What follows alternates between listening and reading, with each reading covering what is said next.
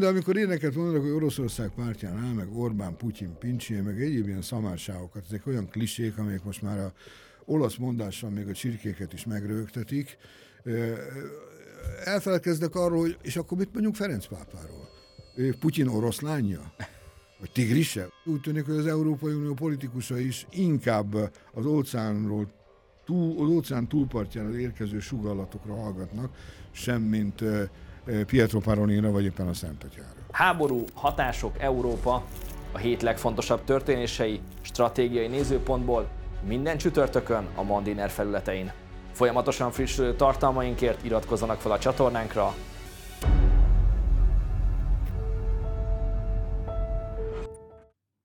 Nagyon nagy tisztelettel és szeretettel köszöntöm a Mandiner Stratéga nézőit és hallgatóit, én Póca István vagyok, és mostani vendégem pedig Szomráki Béla, Olaszország szakértő, újságíró. Szervusz, köszöntelek, és köszönöm szépen, hogy elfogadtad a meghívásunkat. Én meg köszönöm a meghívást, és én is tisztelettel Üdvözlöm, köszöntöm a hallgatókat, nézőket. Remélem, hogy érdekeseket is tudok mondani, nem csak bemutatkozni. Én biztos vagyok benne, hogy érdekes lesz a beszélgetésünk.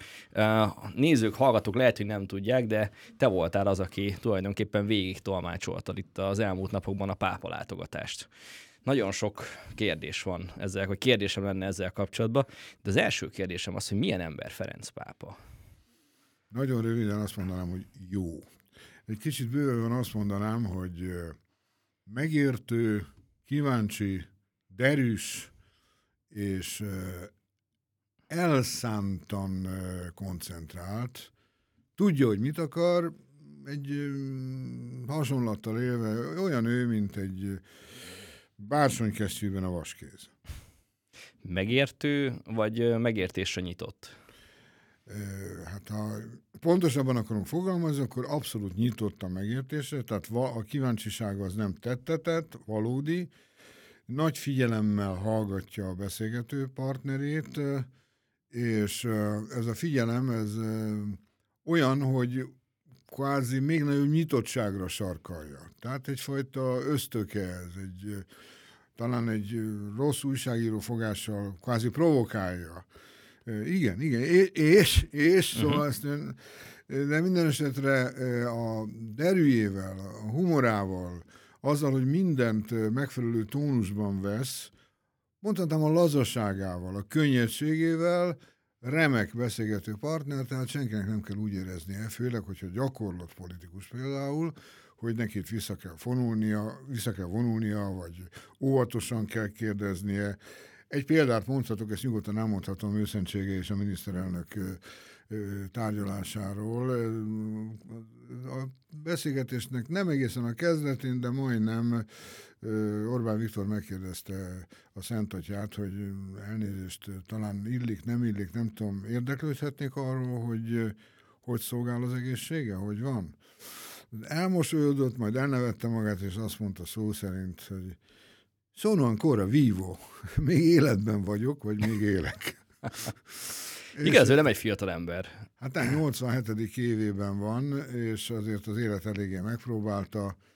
Sok mindenem ment keresztül, nem csak a jezsuita kollégiumon és a jezsuita renden, ami szintén egy emberpróbáló intézmény, azért valljuk be, ráadásul az első jezsuita pápa, uh-huh. ez egy különlegesség. Van egy olyan indoktrinációja a jezsuitáknak, amik azért mély nyomot hagynak azokban, akik ott végeznek, ott bocsátják őket útra, de a őszentsége az nagyon el tud ettől szakadni.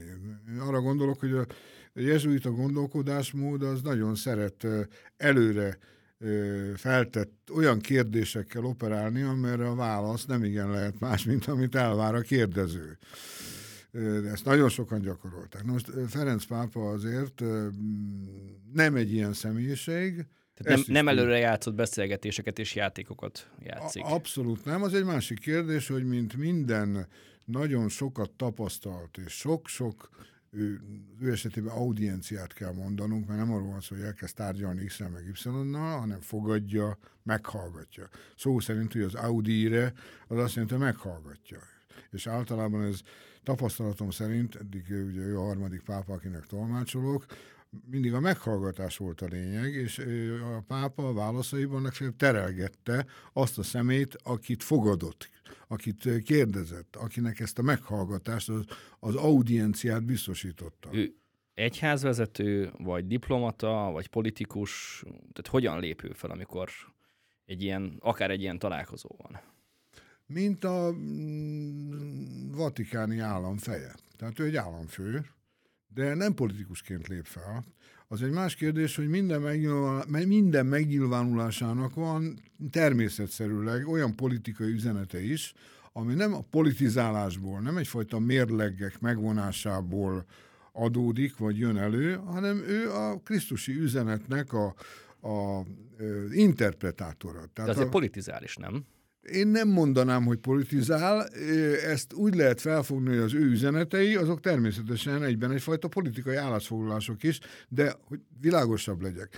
Nem azért jött például Magyarországra, mint hogy ezt egy bizonyos fősodratú média tőlünk nyugatabbra. Szeretnék beszélni, igen, igen, külön is. E, e, sugalta, hogy majd jó rendbe rakja Orbán Viktort. Az egyik kérdés az volt például, ja igen, tudom már, a Corriere della Sera, az egyik zászlós hajója, a liberális... A, a leghíresebb igen, olasz igen. lap, vagy az igen. egyik leghíresebb. Hát az egyik leghíresebb, mellett a La Repubblica még igen. szintén egy ilyen liberális zászlós hajó.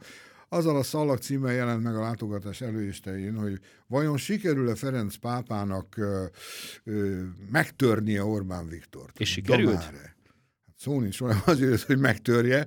Hát azért egy olyan országba jött, és egy olyan ország kormányfőjével akart beszélgetni, meg akarta hallgatni, de beszélgetni, végül is itt vendég volt, ez nem egy audiencia volt végül is, aki, és akinek az országa, ez az ország alapvetően egy keresztény ország, ez benne van. Majdnem, hogy különleges kivételként az európai államok alkotmányai közül benne van az alkotmányban is. Ez a... a pápa ezeket tudja?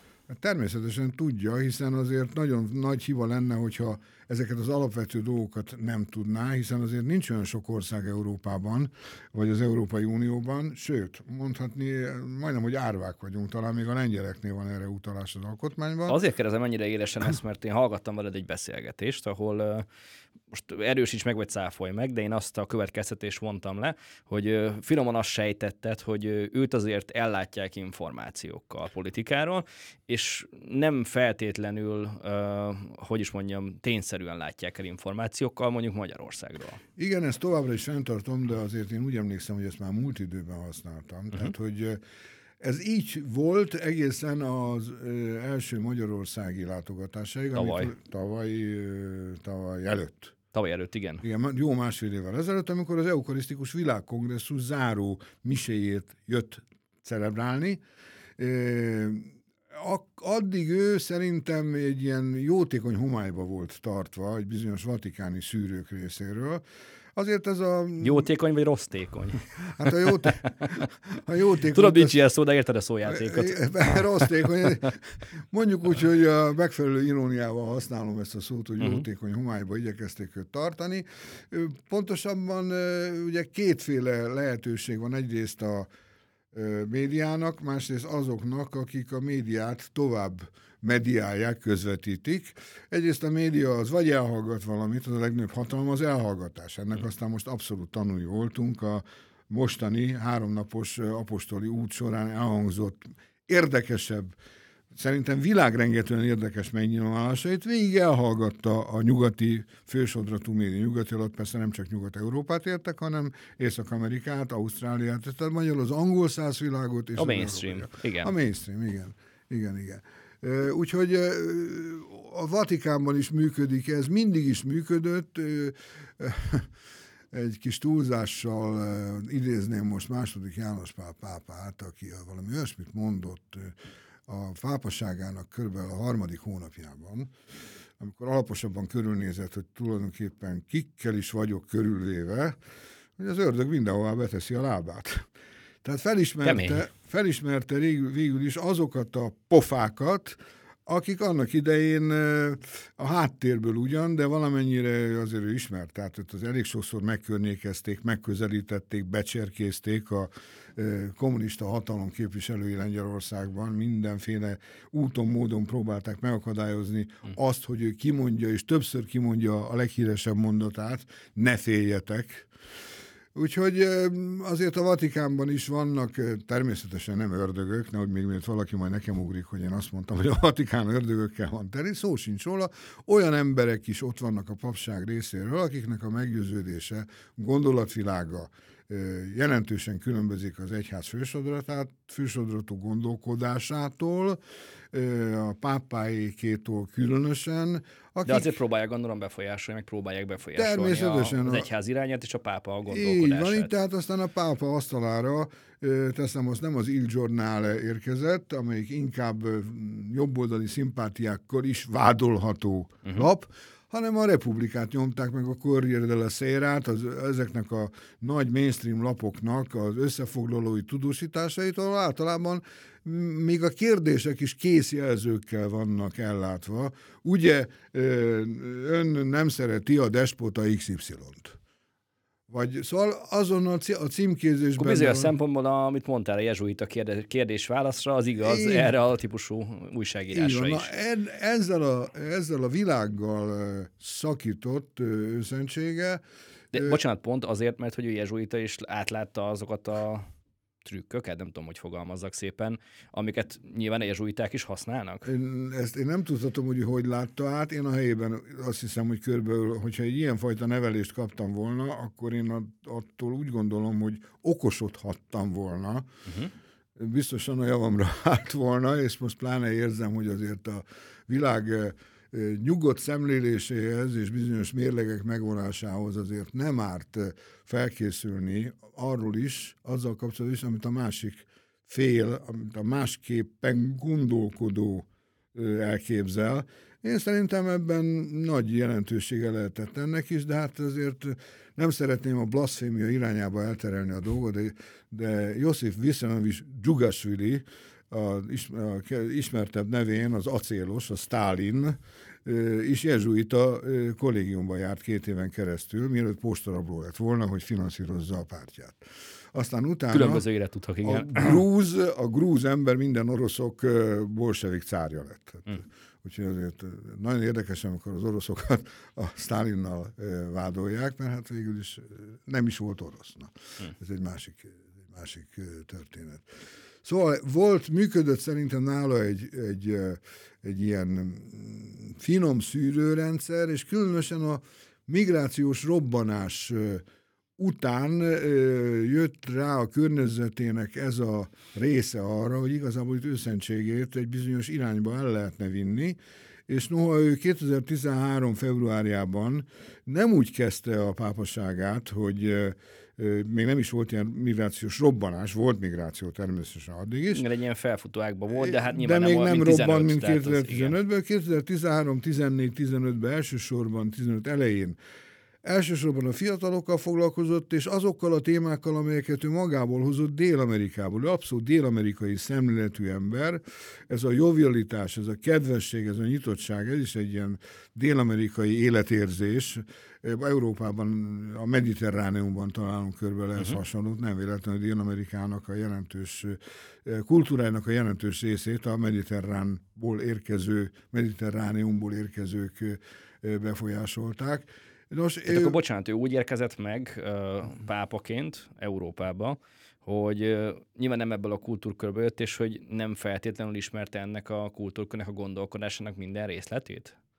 A minden részletét abszolút mondhatom, hogy nem ismerte, vagy minden részletét nem ismerte. Gyakorlatilag ő egy olyan világban nőtt fel, amelyik azért nagyjából el is utasította ráadásul az európai, ha nem is a kultúrkör, de a bizonyos történelmi megnyilvánulásokat, a gyarmatosítást, és amely nem kultúrkörnek, hanem érdekkörnek, nyugati érdekkörnek a képviselői Dél-Amerikában elég hangsúlyosan jelen voltak, például olyan multiknak a képében, amelyek például elkezdték elzárni a vizet, és a lakosságnak a vizet hm. pénzfejében enge- engedték csak meg, hogy hozzá jussanak. Tehát ő hihetetlen módon... Ebbe szocializálódott. Így van, és a felháborodásának eléggé komolyan adott hangot az első látogatásai alatt, Úgyhogy én a magam részéről nagyon élveztem akkoriban, hogy úgy mondjam, egy kicsit páp, második János pápával való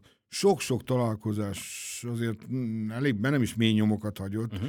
Természetesen abban a pillanatban, amikor tolmácsoltam, ez elég sokszor megtörtént, azt hiszem, hogy 24-szer ráadásul, Iga. akkor nem azzal foglalkoztam, hogy hogy most áhítatba estem-e vagy nem, hanem hogy a lehető legjobban próbáljak két ember között közvetíteni, úgyhogy én ne legyek nagyon látható. Ez nagyon nagy hatalom egyébként. Hát persze. De, hogy de, mit, hogyan, milyen hangsúlya fordítasz le?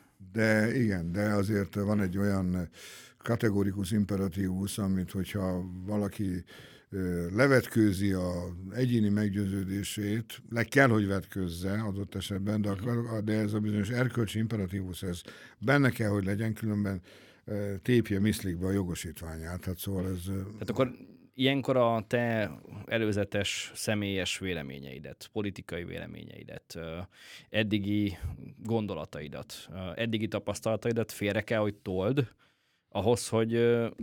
Egy névsorral válaszolnék. Uh-huh. Én második János Pál pápának kezdtem el vatikáni szinten tolmácsolni a magyar közögi méltóságok oldalán, és itt olyanok szerepeltek, mint első helyen Antal József, aki azért azon nem volt vádolható, hogy bolsevik lett volna. Uh-huh. Aztán folytattam Horn Gyulával, aztán Orbán Viktorral, aztán Gyur- Megyesi Péterrel, csodálkoztam egy-két gondolaton, amit az egyház kifejtett ott például a Megyesi Péternek a, az, egy, az egyik beszélgetésén a Vatikánban, mert úgy éreztem, hogy talán a Vatikán nem látja jól, amit a Megyesi Péter akkor képviselt. Például az összeborulást a Szadessa, stb. Uh-huh. És őt a béke megmentőjének, a magyarországi béke, stb. És én úgy éreztem, hogy mindjárt leesek arról a pufról, amin éppen ültem, amikor tolmácsoltam. Ez olyan ügy volt, hogy a volt miniszterelnök úr meg is kérdezte, hogy tényleg ezt mondták? ez, tehát én nem cizellálok, ha valaki adott esetben butaságokat beszél, Szerintem, attól még ezt épp úgy lefordítom, teljesen nem érdekel a saját véleményem, a saját hozzáállásom. Az egy más kérdés, hogy adott esetben a tolmácsnak, a pláne van valami viszonya a tolmácsolt személye. Pont ezt akartam kérdezni, Igen. megkérdezik-e a véleményedet? Nem a véleményedet kérdezik, hanem megköszönik, hogyha segítségükre vagyok, tehát kijavítom. Hogyha valaki például egy legfelsőbb szinten megköszöni a a neki megfelelő pozícióban, ugyanabban a pozícióban lévő politikusnak, hogy támogatta a magyar kultúra hetét, de én tudom, hogy nem a magyar kultúra hete volt, hanem most azt akarta kérni az én emberem, hogy majd támogassa, hogy legyen a fővédnöke, a fél év múlva megrendezésre kerülő, stb. Uh-huh. stb., akkor azt úgy fordítom, és közben odasokom neki, most azt mondtuk, hogy. Na ezt, ezt kevés ember és kevés tolmács és kevésszer engedheti meg magának, de nekem ebben rendkívül nagy segítségem volt a rádiós, rádiós múltam is, Igen. a háttértudás. És ilyenkor természetesen, mivel művelt, értelmes, okos emberekről van szó, vagy volt szó, jaj, nagyon szépen köszönöm, hát ez egészen természetes. De hová ragadáló fölevülésnek gyors taigája, mondaná a költő.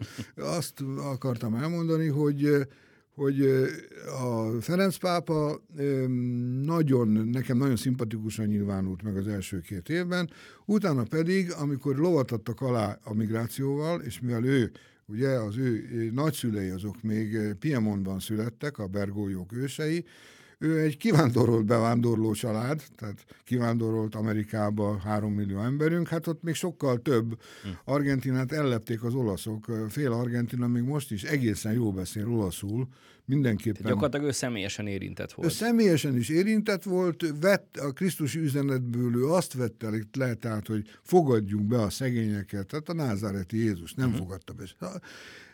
Mindig is emellett volt, a befogadás mellett volt, de nem ismerte ezt, bizton állíthatom, hogy nem ismer, mondjuk úgy, hogy ne bántsunk senkit, olyan nagyon mélyen nem ismerte az európai problémákat, nem is ismerhette.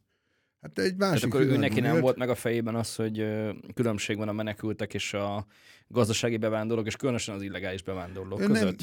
Vele, mivel vele nem közölték azt, hogy vannak, hogy vannak gazdasági bevándorlók, és hogy az egész dolog így ebben a formában nagyon úgy tűnik, hogy illegális, szerette azt elhinni, amit elhitettek vele, hogy valójában itt mindenkit be kell engedni, és kész, hiszen ott van Merkel is megmondta. Ez egy szép gondolat, amiben azért könnyű hinni, és nyilván egy vezető szívesen mondja azt, hogy egy olyan gondolatot érdemes képviselőmben, könnyű hinni, és szép gondolat. Ez így van, azóta természetesen nagyon óvatosan én azt mondanám, hogy ebből a teljesen abszolutisztikus gondolatból kezd szépen kihátrálni, de nem azért, hogy meghazudtolja magát, mert a gondolat továbbra is jó, igenis be kell fogadni azokat, akiknek szükségük van rá. De amikor a nyugati lapok, az mint azt akartad kérdezni, ugye, hogy, a reflá, hogy hogy fogadták ezt a Igen. nyugaton, milyen visszhangok. Hát visszhangról nem beszéltünk egyáltalán, hanem a visszhang az, ami megszólal, amikor csak ilyen eh, eh, ennyi érkezik visszhangként, az nem visszhang. Hmm. Tehát nem ismétlődik meg a eredetét. Tehát amit mondtál a médiáról a hatalomról, az elhallgatás az kapcsolt elhallgatás be. volt, de azért bekapcsolták ezt a a pápa tükröt tartott Orbán Viktor Magyarországa elé, arra intette kemény szavakkal, szó nem volt kemény szavakkal. Pont ezt akartak ez, akkor, akkor nem ezért jött, és nem ezt mondta, hogy be kell fogadni a minden bevándorlót, és hogy rosszul nem csináljátok, mond... és bontsátok le a kerítést? Nem ezt mondta, abszolút nem ezt mondta. Azt mondta, hogy a befogadás nagyon fontos, hozzátette azért, legyünk teljesen objektívek. Itt tartja meg magának a pozícióinak a, az alapjait, hogy be kell, fog, be kell fogadni ezeket a menekülőket, akik a háborúk, a szegénység és a klímaváltozás elől menekülnek. Na most ezt még azt hiszem neki végig kell még egyszer gondolnia, mert ha mindenki, ez mit okoz? Hogy ez mit okoz, Egyrészt, hogyha a klímaváltozás elől mindenki elkezdene menekülni, akkor mi történne Nagy bajba lennénk. Európával, és mi történik azokkal az országokkal? Ezt a kérdést egyelőre még a Szentszék és a pápa személyesen sem nagyon tette fel magának, vagy legalábbis ennek nem adott hangot. Valószínűleg gondolkodik ő már ezen, hogy mi történik akkor azokkal az országokkal, ahol a legvállalkozóbb szelleműnek mondható, hihető, vagy legkönnyebben becsapható, most tök teljesen mindegy, de a fiatal generációk eljönnek. Ki a csuda fogja építeni ezt az országot?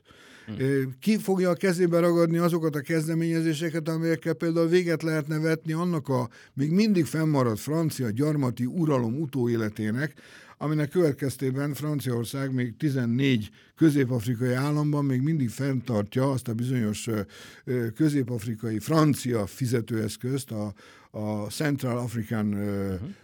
frankot, a CAF, vagy CAF, vagy KEF, mindenféle nyelveken lehet ezt, ezt rövidíteni, rossz kiejtése, jó kiejtése, aminek következtében nem csak arról van szó, hogy Franciaországnak gyakorlatilag még mindig minden elővásárlási joga van, tehát hogyha valaki meg akar egy milliárd dollárért venni egy urántételt, franciák azt mondja, adjátok nekem fél milliárdért, akkor ők nyomorultak kénytelenek odadni. Hmm. És a megtakarításaik, vagy a, a kat, azt a francia nemzeti bank, bank kell tartaniuk ezeknek az államoknak, ahol kikérhetik, és most jön a teljesen kabaré jellegű része a dolognak, kikérhetik, de kamat fejében és korlátozottan, nehogy összedőjön ez a rendszer, mert hogyha szépen kikérhetnék, a franciák attól félnek, hogy akkor, ha mindenki kikéri több mint a felét, összedől, na nem a KAF, hanem a francia költségvetés. Akkor azt mondod, hogy a gyarmatosítás, vagy gyarmatosító gondolkodásnak van egy kontinuitása, és mind a mai napig velünk él? Hogy de mind a mai napig velünk él, és amikor valaki ezt a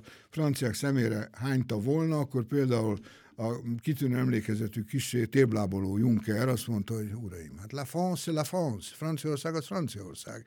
Neki csak egy számot mondanék, Franciaországnak a, a GDP-je olyan kb. 3200, talán 3000 milliárd euró, és az afrikai államokból kaszált pénzek olyan 5-600 milliárd euró. Tehát nagyjából... Drasztikus ab, abból, visszaesés lenne, ez hogyha...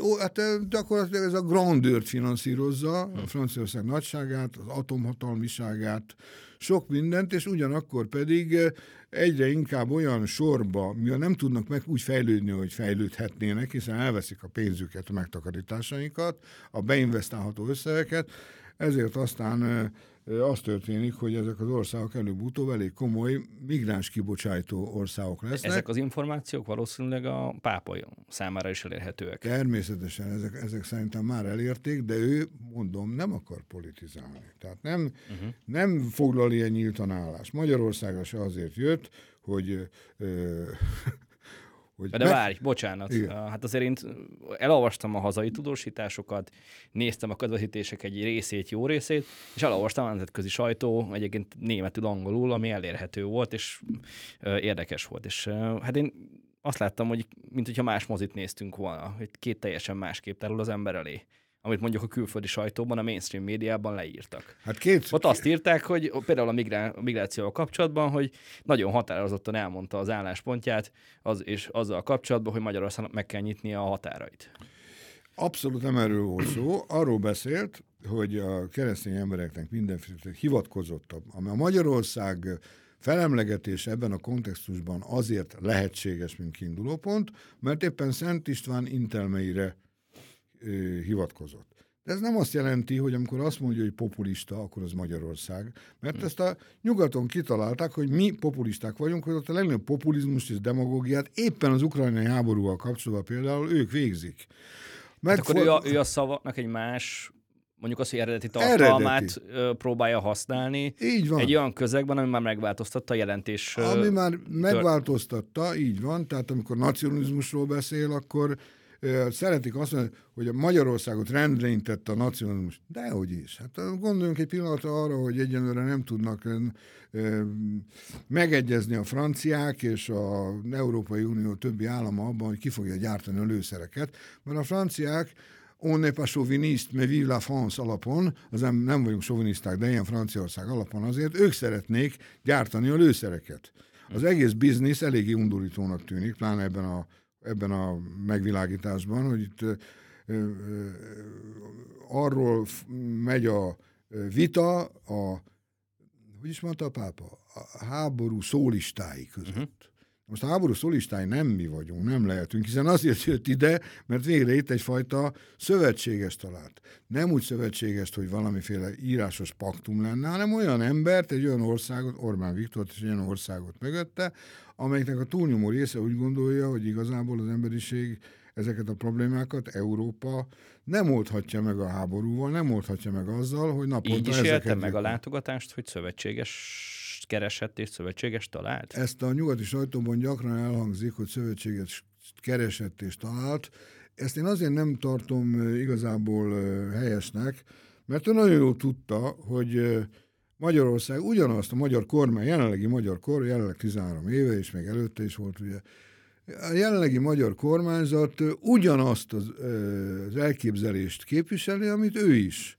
Ő ezt hitbéli meggyőződése alapján, Magyarország pedig nem csak a hit által vezérelve, mert azért nem mindenki keresztény katolikus ebben az országban, meg nem tartozik adott esetben mindenki más fele. nem is hívő, sem, igen. Nem is hívő, de nagyjából egységesen azt hiszi ez az ország, most eltekintve kb. egy millió embertől, aki egyébként olyan nagyon nem nagyon vallja meg abbéli véleményét, vagy inkább csak a párthűség miatt nem fejezi ki, hogy igazából rettenetesen ellen a háborúnak, de azért vannak hm. most olyan felmérések, ami szerint 80-90 százalék, még az úgynevezett ellenzék, nem véletlenül mondom, hogy úgynevezett, mert hát végül is ezek, sok gondolatot egy ellenzék, a jellegi ellenzék szerintem ebben a témában sem tud felvonultatni, mint hogy másban sem igen nagyon. Hát nyilván egy ilyen helyzetben látják azt, hogy nem, ők is nyilván látják ezeket a felméréseket, 80-90 százalék, az nem nagyon lehet megnyerni egy többséget, és hát nyilván ilyenkor amit látunk, ugye azt tudják tenni, hogy azt mondják, hogy a kormány, a magyar kormány és Magyarország a nyugat ellen cselekszik, Oroszország pártjánál és hasonlók. Igen, de amikor éneket mondanak, hogy Oroszország pártjánál, meg Orbán, Putyin, Pincsi, meg egyéb ilyen szamárságokat, ezek olyan klisék, amelyek most már a olasz mondással még a csirkéket is megrögtetik. elfelelkezdek arról, hogy és akkor mit mondjuk Ferenc pápáról? Ő Putyin oroszlánja? Vagy tigrise? Vagy szóval, mert azért egy nagyobb dimenzió, Orbán Viktor mögött egy 10 milliós ország van, őszentsége mögött egy milliárd hívő, és nem csak egy milliárd hívő, hanem több milliárd olyan ember, aki ezzel messze egyetért. Az előbb azt mondtam, hogy igazából nem politizál, de éppen a meggyőződése, miatt, a, a hitbeli meggyőződése miatt neki és a mindenkori pápáknak mindig is az volt a feladatuk és a meggyőződésük, hogy adott esetben egy, egy emberiséget fenyegető komoly konfliktus esetén valamilyen szinten, valamilyen formában valamilyen formában kötelessége, kötelessége megszólalni.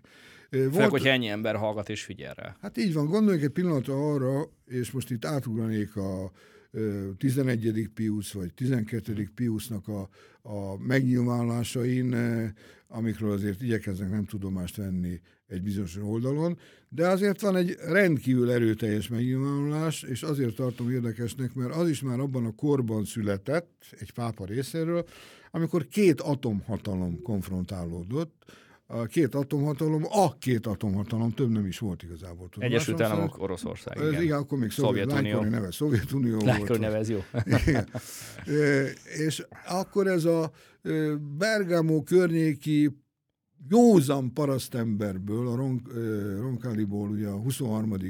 János pá, pápából azért kiszakadt valami. Nagyon jellemző, jellegzetes dolog az, hogy igazából a Velence... Ő volt, aki kiszólt mind a két oldalnak, hogy elég nyilvánvalóan, Igen, és hogy meg is nevezte a szereplőket. Megnevezte talán, a tudom. szereplőket, a, ebben az üzenetében egy rádióüzenet volt, azt mondta, hogy nem hallgathat tovább, nem kéne az egész emberiséget elpusztítani ilyen kérdések miatt, tessék azonnal megoldást találni. És akkor a világ normálisabb része nem azt mondta, hogy hú, hát hogyha visszafordítjuk a szovjet hajókat, akkor ez egy kapituláció mint hogy most is azt mondják, hogy ha most leállnak... Mint hogy a háttér a kubai rakétaválság, csak ja, igen, hogy a, a nézők, hallgatók, igen. igen. 1962. szeptember végén volt, amikor Ruscsovék be akarták magukat fészkelni az Egyesült Államok hóna alá, Kubába rakétákat akartak telepíteni, és akkor már ugye interkontinentális rakétáik már voltak, tehát amúgy is elérhették volna a nagy amerikai városokat, de azért jobb, a, jobb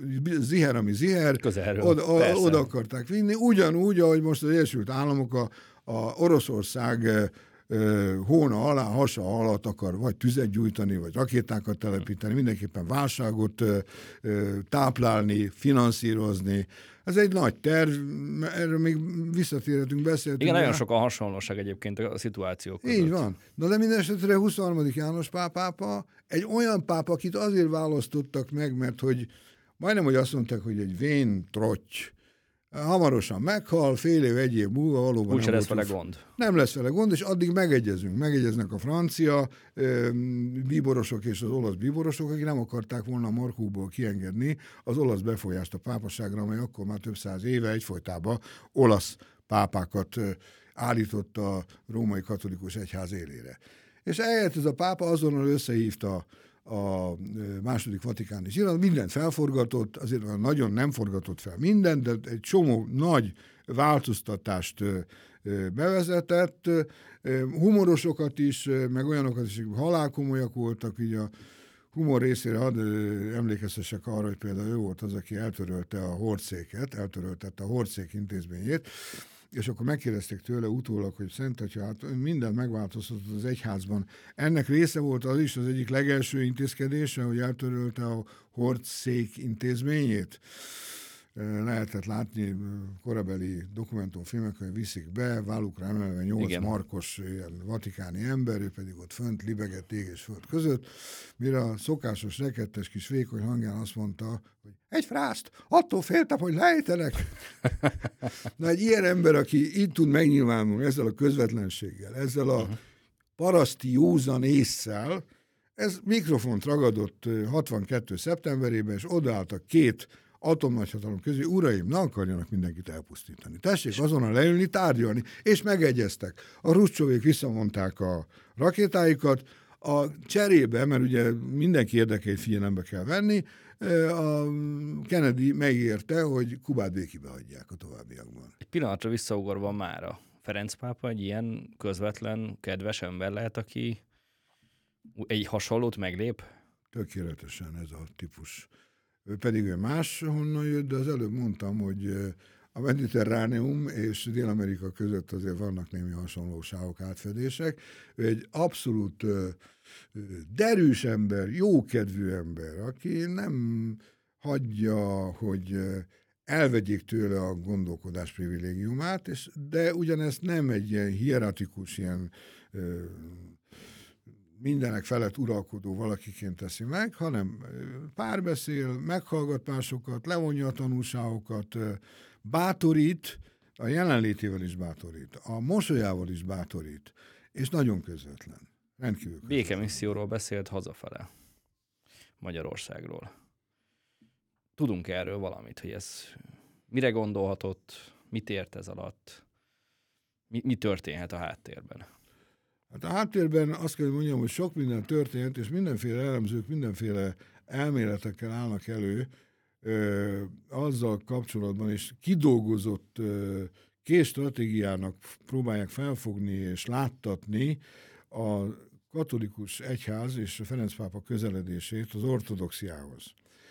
Aminek itt egy elég érzékelhető Aminek itt Magyarországon... gyakorlati megnyilvánulása volt Magyarországon. Így van, és amivel kapcsolatban a magyar kormány, illetve a magyar egyház is nagyjából nagyon érzékenynek mutatkozik, nyitottnak, nem véletlenül dicsérte meg a pápa Magyarországot ebből a szempontból is. Azt mondja, Magyarország a jövő egyik főszereplője lehet, tessék figyelni erre a mondatra, egyik főszereplő lehet, már csak azért is, mert itt rendkívül erős az ökuménia, az össze, a egyházak összetartozásának érzése, ahol tisztelettel egymás iránt működnek együtt, próbálnak közös ügyek érdekébe fellépni. Mindez... Ezért is volt a híd, és a szimbóluma, és a, hát maga a logója is ennek a látogatásnak? Természetesen, bár ez egy eléggé ősi szimbólum a híd, nem véletlen, hogy ö, ö, a híd mellett döntött ő is, hiszen a Pontifex Maximus, az azt jelenti szó szerint, ugye a legfőbb papa, a legfőbb hídépítő.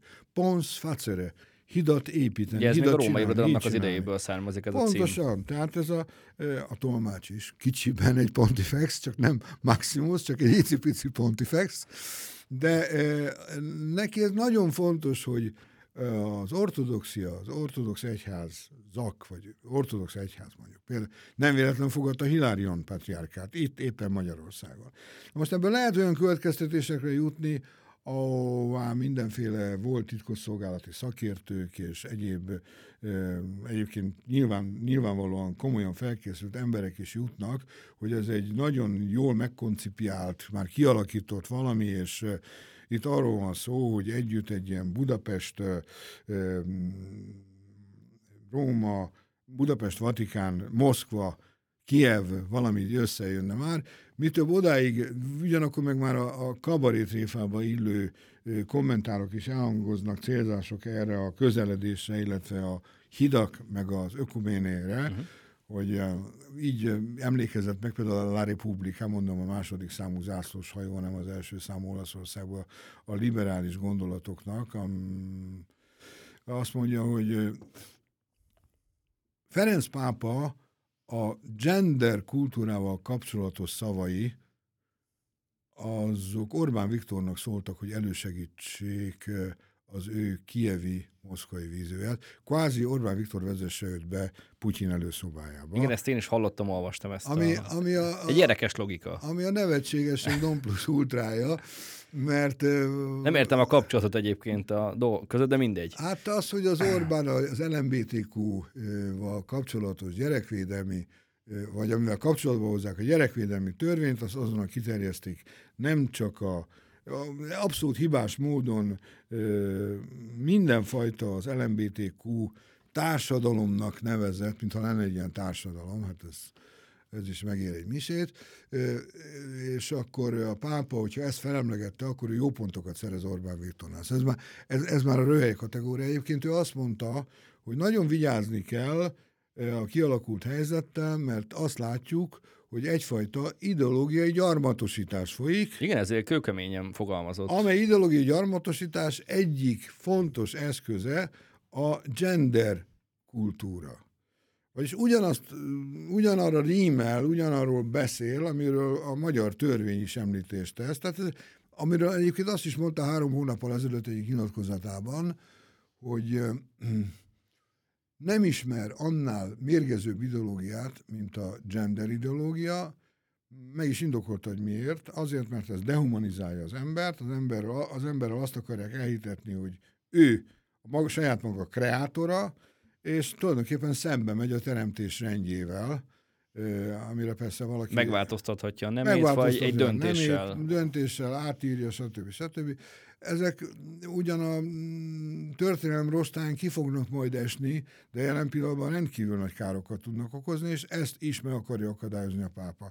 De visszatérve egy pillanatra a La Repubblica címre, nem jó pontokat akar ő szerezni Orbánnál, Sen, nem azért jött, hogy bárkit vállon veregessen, vagy bárkit leszidjon. A pápának van-e szüksége, hogy bárki jó pontokat szerezzen? Így van, hát igen. És ugyanakkor pedig azt láttuk, hogy azért a fősodratú média nyugaton épp úgy, mint itthon, de nyugaton talán még erőteljesebben, hiszen ott adják meg az alaphangot, a, a do, a c-t, ők, ők nyomják ki a, innen a kebelükből. Ugye azt mondta többek között, hogy ez a magyarországi látogatás azért jött létre, mert hogy Orbán Viktort másfél évvel ezelőtt megalázta a pápa, Orbán Viktor bosszút akar állni, és, és kelepcébe csalta a pápát, hogy ide jöjjön, és majd ugyanazt De ott mondja. voltál másfél éve is. Megalázta a pápa Orbán Viktor?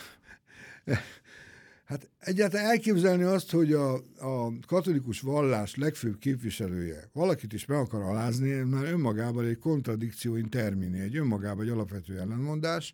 Ezt a narratívát kitalálta ez a úgynevezett liberális média, hogy, hogy azért nem fog találkozni Orbán Viktorral, mert meg akarja alázni. Most találkozott Orbán Viktorral.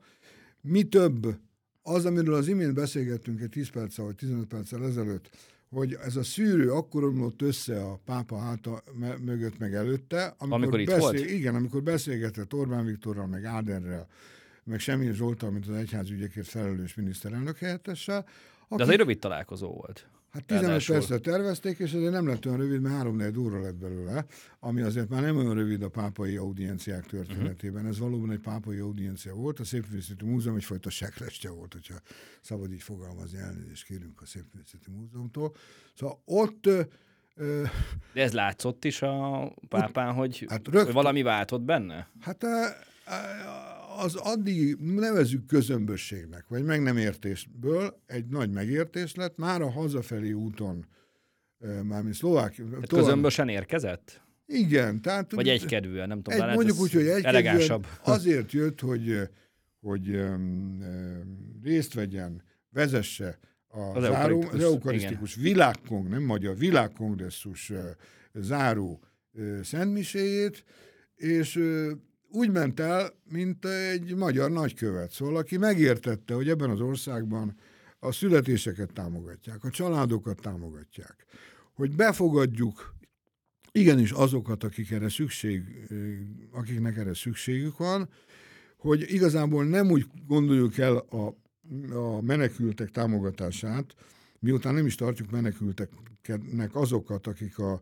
Genfi egyezmény alapján sem minősíthetőek menekülteknek, hiszen amíg eljutnak hozzánk, átjönnek két-három-négy biztonságos országon. Tehát abban a pillanatban, az első biztonságos ország akkor, az akkor, akkor, ők már nem, akkor már nem menekültek, Igen. akkor ők már valóban gazdasági, meglehetősen arrogáns Nyilván az ukránok más kategóriába esnek. Az akkor még nem volt, ugye nem volt, szerencsére még nem volt háború, ha úgy tetszik, sajnos azóta van, de a pápa megértette, hogy Magyarország úgy akar a Hungary Health programmal Magyarország segít, úgy akar segíteni ezeknek az országoknak, hogy oda viszi a segítséget. És ott a pápa is magáévá tette ezt a gondolatot, hogy oda kell vinni a segítséget, ahol baj van. Tehát van egy ilyen kettőség az ő beszédében, tehát továbbra is fogadjunk be, intézi Budapestről egész Európának ezt a szózatot, mondom, nem véletlenül teszi hozzá, hogy ez egy komplex kérdés, a befogadás, és ezt közösen kell megoldani, európai szinten mindenféleképpen meg kell nézni, hogy milyen más legális útjai vannak ennek az egész migrációnak, mert ha ezzel nem foglalkozunk, akkor nem lesz jövőnk. De ez egy egészen más dolog. Szóval mindesetre akkor, amikor másfél évvel ezelőtt megvolt ez a találkozó, és tovább utazott Szlovákiába, ott valóban egy ilyen háromnapos látogatásra ment, akkor hazafelé a repülőgépen sok érdekes dolgot mondott, dicsérte Magyarországot a családpolitikája miatt. Mi több azt is kijelentette érdekes módon, hogy ő egyetért azzal, hogy a család az abból áll, áll, tehát itt szó nincs a család, a család az család című csúsztatással. Hát az apa férfi, az férfi, anya nő. Igen, és kimondta, hogy az apa férfi, az anya nő. Most erről azért a nyugati média hogy is mondjam, jótékony homályba takarta az egészet. Ezt pont meg akartam kérdezni, hogy azért most, amikor a vitáink egy része, a Magyarország és Brüsszel közötti vitáknak egy része, az arról szól, hogy a, szeretnék megváltoztatni brüsszeli politikusok egy része vagy jó része azt, ezt a hozzáállást, és azt mondják, hogy itt a gyermekvédelmi törvény az valójában propaganda törvény, és hogy az egész káros, ami történik, ilyenkor befolyásoló tényező lehet nemzetközi szinten a, hogy a pápa hogyan gondolkodik erre, vagy pedig egyszerűen az van, amit a beszélgetésünk elején érintettünk, hogy egy elhallgatás. Elhallgatják, igyekeznek, nem tudomás venni róla. A pápa egyébként, és itt még egyszer megismétlem, hogy nem tesz politikus minőségben megjegyzéseket, ő a konkordia és nem a diszkordia embere, tehát az egyetértés és nem a széthúzás a vita embere. Ő nem mondja azt, hogy soha nem is fogja mondani azt, hogy a brüsszeli támadások azok... Persze, ezt nyilván senki nem várja, hogy... Bár azért azt megjegyezte a gender kultúra kapcsolatban, ez, ez aljas támadás. Szó szerint ezt, ezt, ezt mondta, az itt elég erőteljesen megnyilvánult. Ez magához képest erőteljes? Vagy a pápa, ez minden, egy pápához ez képest? mindenkihez képest erőteljes, uh-huh. hogy egy ideológiai gyarmatosítás egyik aljas eszköze a gender kultúra erőltetése. Hát azért, eh, bocsánatot kérek, ezt, ezt akárki mondja ki, jó, hát lehet, hogyha Pinko Pallino mondja ki olaszul a Gipsy Akab, akkor ennek nincs súlya, de hát azért, hogyha ezt egy miniszter vagy egy államfő mondja ráadásul, mint amilyen egy milliárd ember államfője a pápa, hát akkor azért ennek kell, hogy legyen súly, ez egy más kérdés, hogy igyekez, igyekeznek ilyen, e, hogy is mondják, kereskedő füleket tanúsítani, nem hallja meg a másik felet, hogy igazából nem adnék annyit, hanem ennyit. Hm. Szóval vagy más szűrőt raknak rá, és máshogyan jelenik már meg a médiában. A médiában úgy jelenik meg, hogy jó lesz itt a Magyarországot. Valójában azt történt, hogy Budapestről intézett egy felhívást, hogy tessék ezt komolyan venni, tessék leülni, tessék megtárgyalni, és tessék az egészet, amennyiben valóban szüksége van embereknek az menedékre, az oltalomra, akkor ezt legális útra terelni. Nem azt mondta, hogy mindenkit engedjenek be legálisan, és azt is említette, hogy természetesen támogatni kell azokat, a saját hazájukba az embereket. A családtámogatással kapcsolatban pedig elmondta, a következőt mondta, nagyon érdekes volt. Nem nem látja azokat a kreatív erőfeszítéseket a béke irányában, amelyekről már Robert Schumann beszélt 1950-ben, mint az Európai Unió alapítója. Mi több háborús infantilizmust tapasztal, a háborús szólisták lépik el a, a, a média mezőt is, meg a politikai mezőt is, és ennek semmi értelme nincsen, hogy itt az emberek gyilkolásszák egymást, fegyvereket szállítsanak, sőt, nem itt, hanem egy évvel ezelőtt, már erről kíváncsi, akkor, kíváncsi vagy rá, akkor majd kérdez meg, megírta Kerek Perec, hogy semmiféle fegyverszállítás és semmiféle ö, szankciót ö, nem, javol, nem, nem javasol, hanem elutasítja. Mert De ez, ez már a háború kitörése után volt. Után volt egy bő egy hónappal, március végén. Egy könyvet írt, ugye? A könyvet, ő... a, a, béke, a Békeépítés bátorsága című könyvet, nemet mondunk a háborúra. De a könyv az hamarabb született, gondolom, mint a könyv a... maga hamarabb született, mert az előző évek erőfeszítéseit rakta ő bele, amit a békéről gondolom. Ez uh-huh. egy kiérlelt koncepció, ez nem úgy hirtelen adhok előrántott valamit, uh-huh hanem a, a előszót hozzá, azt március, azt már akkor írta? Márciusban amikor, írta, március végén. Március amikor már a háború kirobbant. Amikor már egy hónapja tartott a háború, és elmondta, hogy semmiféle fegyver. A szégyen tör rám, írja. Amikor azt hallom, hogy az egyes államok kétszázalékra akarják emelni a fegyverkezésük miért, mármint a GDP arányosan kétszázalékra. Hát a NATO elvárás, igen. Persze, de ez a szégyen tör rám.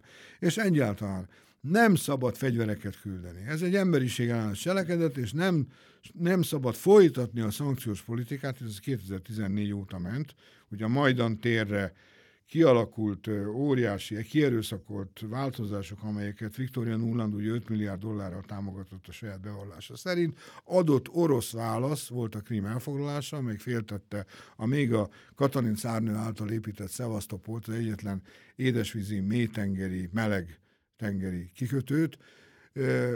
Már akkor elindult ez a szankcionálás, azt mondta, hogy semmiféle szankciót ennek véget kell vetni ennek az őrült logikának, mert így ez, szó szerint azt írta, è una follia. Ez egy őrület. Nem lehet másképp fordítani. Follia az follia. De nem járta be azért a sajtót.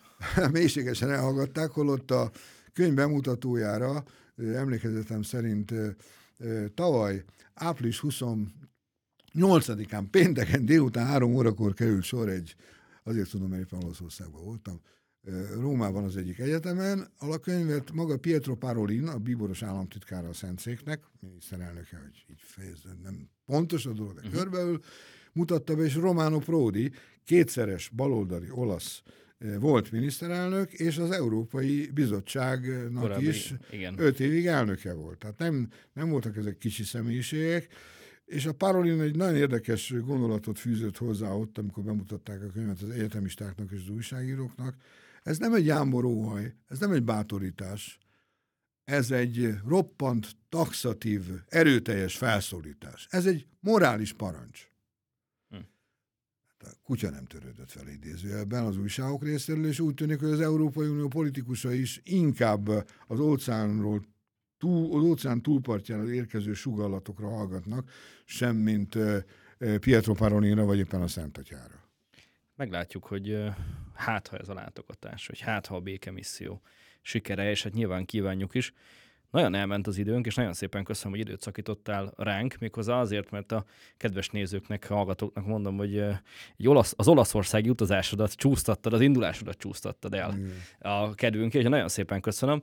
Egy dolgot hadd kérdezzek akkor még meg, ugye most jön a nyaralási szezon. Talán sok mindenkit érdekel, hogy egy Olaszország szakértő mit mond, hogy hova érdemes menni? Hát Olaszországban valójában két célral is el lehet menni, kombinálni is lehet, vagy kifejezetten kikapcsolódni, pihenni, ennek is két ága van, vagy a tengerpartra, az olcsóbbik tengerpart viszonylag olcsó, viszonylag olcsóbbik tengerparti rész. Mi olcsó ma már, igen? Az a, az a keleti oldal, tehát uh-huh. az adriai rész, ami azért nem olyan szép, mint az adria túlpartja. A szelek miatt, a hullámok miatt az adria túlpartja az a horvátország rész, az tele van inszenatúrákkal, sziklákkal, tehát egy festői szépségű valami. Az olasz keleti part az egy egy kicsit egyszerűbb. Azt nem mondom, hogy meg a siófok, de majdnem. A nyugati part, az megint ugyanolyan gyönyörű, ugyanaz a széljárás, ugyanaz a hullámverés, mint a horvát tengerpart, na de hát az egy átlag magyar embernek gyakorlatilag megközelíthetetlen. A másik gyaralási lehetőség, amikor nagyon meleg van, fölmenni a Dolomitokba. Uh-huh ami egy roppant kultúrált, de gyönyörű és gyakorlatilag eredeti szépségében megőrzött táj, ahol a falvak 1000 méter, 1500 méter fölött helyezkednek el. 2500, a Pale di San Martino, Szent Márton, oszlopai 3200 méteren vannak, és a, a határ kvázi a csillagos ég, fantasztikusan jó levegő, nagy séták, nem véletlen, hogy második János Pál pápa nem csak télen, nyáron is felkereste ezt a vidéket. Hogyha egy város kellene mondanod, hogy a, ha az ember egy városon mehet el Olaszországba, hát kettő, hova menjen? Kettőt vagyok kénytelen mondani, ki ki döntse el. A másik a cél az a, a kulturális turizmus, uh-huh. amit össze lehet ugyan kapcsolni időnként egy-egy tengerparti kirándulással, mert egyik város sincs messze, amelyik kettő közül, amit mondok. Hát én persze megrögzött Firencé vagyok, mert fiatal koromban ott éltem 6-7 évet. Tehát Firenze mindenféleképpen ami egy reneszánsz város, elképesztő. Szóval a, az em, a, a kreatív ember, nem hogy homofáber, a kreatív embernek a, a csodája, az önmagára találása, hát az, az minden utcasarok, minden épület, mind, mind, minden sóhajtás az, az ott reneszánsz. És a másik? Hát a másik pedig Róma, ahol az idők rétegeződnek, az örök város, ahol minden ház olyan, hogy már létezett a alapja az ókorban, ahol a középkorban több embert megöltek esetleg minden házban. Szóval érdekes, fantasztikus lenyomata egy világra szóló kultúrának, központja a római birodalomnak, ami azért időnként nagyon érdekes dolgokat cipelt magával onnan azokról a területekről, amiket meghódított, gondolok itt az obeliszkekre, ezek mind ilyen csodák voltak, amelyek pár száz évig ott hevertek a porban, aztán utána a reneszánsz és idejében, és egy kicsit később, a barok idejében a pápák is rájöttek arra, meg főleg az olyan figurák, mint Berni, Lorenzo Bernini, hm. de lehetne még mondani ezeket a neveket, rájöttek arra az obeliszkeket is, az európai, olasz és az európai kultúra nagyobb dicsőségére föl lehet állítani, hogy hirdessék Róma hatalmát és az emberiség, az ember alkotó képességét. Szomráki Béla, köszönjük szépen, jó utat kívánunk, és várunk vissza, és köszönjük szépen a Mandiner nézőinek és hallgatóinak, hogy követtek, hallgattak bennünket, kövessenek, hallgassanak, nézzenek bennünket továbbra is. Folyamatosan frissülő tartalmainkért iratkozzanak fel a csatornánkra,